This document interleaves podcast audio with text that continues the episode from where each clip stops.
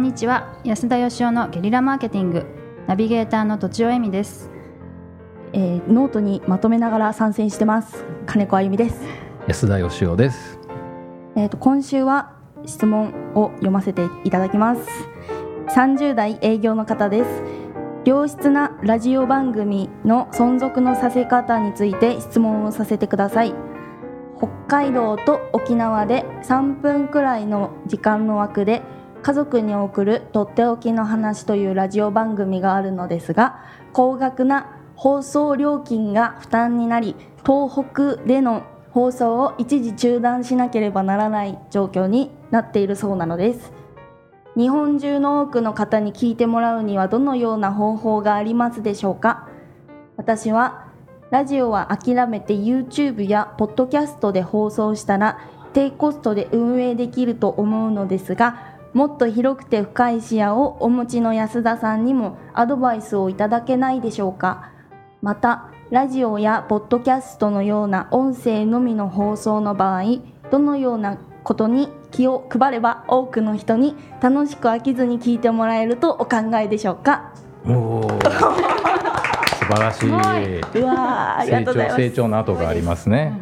はい。ありがとうございます。ちょっとよだれが、もう3回目4回目とねどんな風にすごくなっていくのかというね。楽しみです。ね。読み聞かせの練習はします。はい。はい。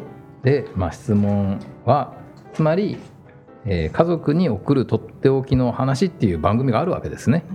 はい。でまあラジオ番組やるにはお金がかかるんで他の方法ないでしょうかっていうことですね。どうなんでしょうか？あるんですか？とちおさんまあ、この方も書いてますが、はい。YouTube やポッドキャストでやる方法は一つありますよね。そうですね、はい、あの多分私になんかもっとすごい劇的なメディアがあるっていうことを アドバイスしてほしいんだと思うんですけど、はい。メディアを。全然そういうこと知らないんですよね。ええまあ、知ってたら大体ポッドキャストやってませんよ ね。うん、いい方法でやってますよね。やってますよね。ええ確かに。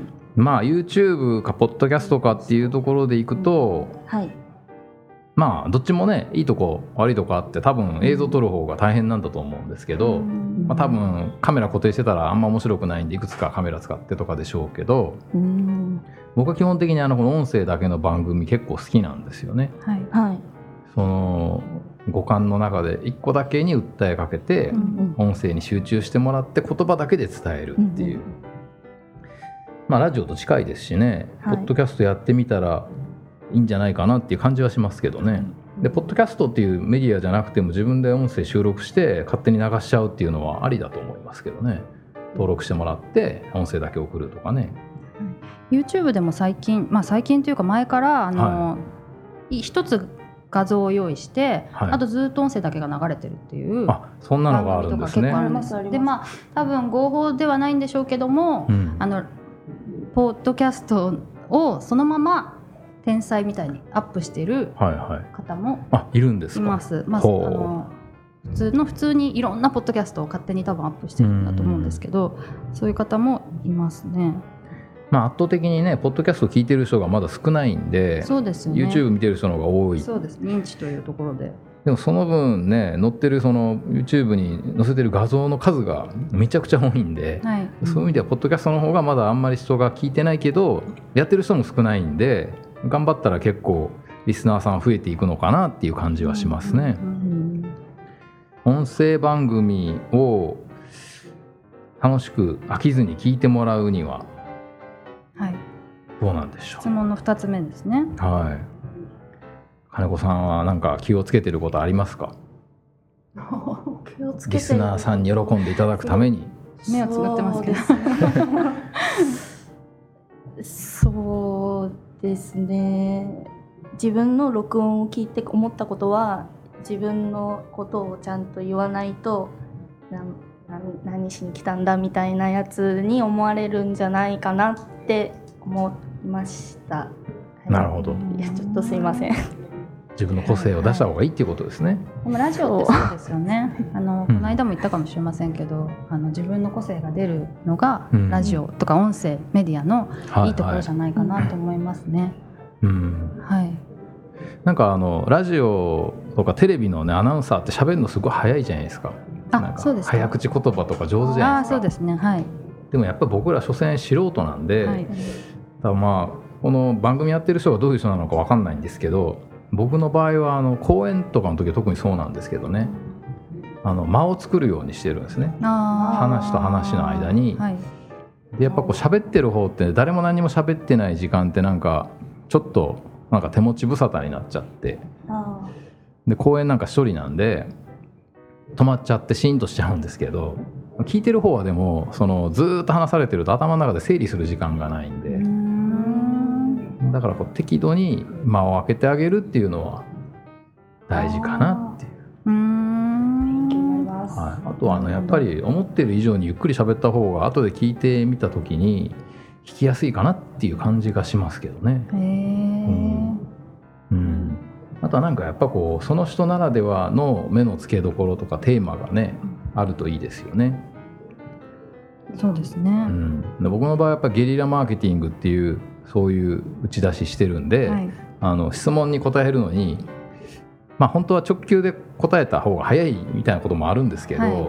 そこをあえてその変化球にして、ゲリラ的に。ゲリラ的にあの遠回しというかまあ違う角度からの答えを考えるようにはしているんですよね。はいはいそれ結構魅力ですよね安田さんの。はあそうですよねい。だけ。どやっぱりまあそうしないとその質問してくれた人じゃ以外の人も聞いてるわけじゃないですか。ははいそれ以外の人が「ほほう」とか「なるほど」とかって思ってくれないといけないんいで,、うんで質問自体がその人にとっては大事だけど他の人から見たらそんなに重要じゃない質問とかもあるわけで、はいはいそういう時にも楽しんでもらうためにあこの質問にこういう切り返しするんだみたいなでそれでいて質問した人にも一応役に立つようにっていうのは一応考えるんですよはい、何も考えてないと思ってたでしょ。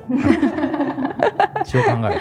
本当はじゃあ A と答えたいのにあえてはい B でいこうみたいなことをやってるわけですね。そうですね。B とまでは言いませんけど、A ダッシュぐらいな感じで。ちょっと味付けみたいな。そうですね。はあい。やってますね。はいはいうんさんはどうなんですか？あの番組一緒にやってて、ここ気をつけようって自分で思ってるとかあるんです えっとですね私は逆にあの安田さんと違ってか。はい。間がやっぱり怖いタイプなんですけれどほうもまあ、それは今ちょっと間も大事だというのは学んだんですけれども、うんあの聞いてあの自分の放送収録を聞いて自分で聞いて思ったのは、結構あの笑い声っていいなと思ったんですよね。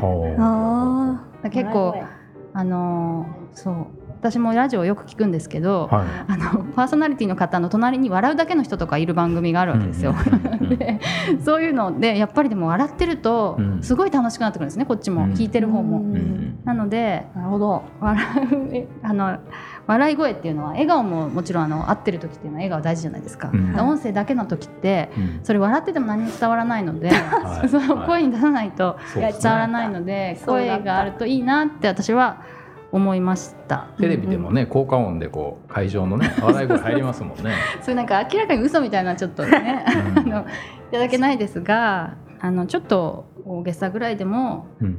いいのかなと私は。そうですね。顔が見えない分。はい。思いました。なるほど。僕もあの 基本的に自然体を心がけてるんで面白い時は笑うとか、はいはい、うん。